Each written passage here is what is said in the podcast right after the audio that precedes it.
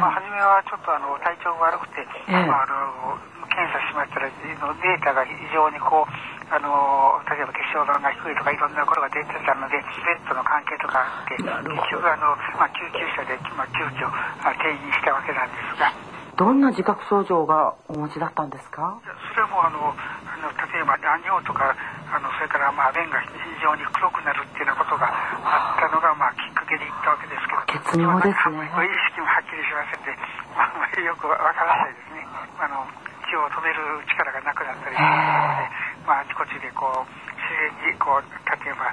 出血性胃とかってかどこ全てのところに出血が起きるっていうような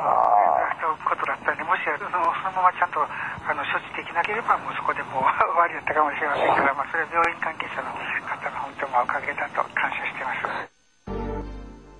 そんなね、あの、もう何にもまで思ってなかったんですけど、まあ、あまりにも過労だなっていうのはもう、もう初めから思ってましたんですね。もうちょっと前からなんか食欲もちょっとないなと思ってたんですけどね。もうその自分で一人でその日も行ったんですから、お医者さんに。私はあの講演会で出かけましたええそういうところに。じゃあ早紀江さんもその講演先で入院っていうのをお聞きになったんですか？いや、だから連絡が全然つかないからね、ええおかしいなと思っていたんですけどね。まあ、1回に4リットルぐらいのもうややるわけですけどそれをもうずっと何回もややりました。もうそれはやらなくて。それはもうあの終わって、まあ、救命救急センターからやっぱ2週間ぐらいいたと思いますけど一般病棟に移ってそええ。れからはもうあのそれはやっておりませんで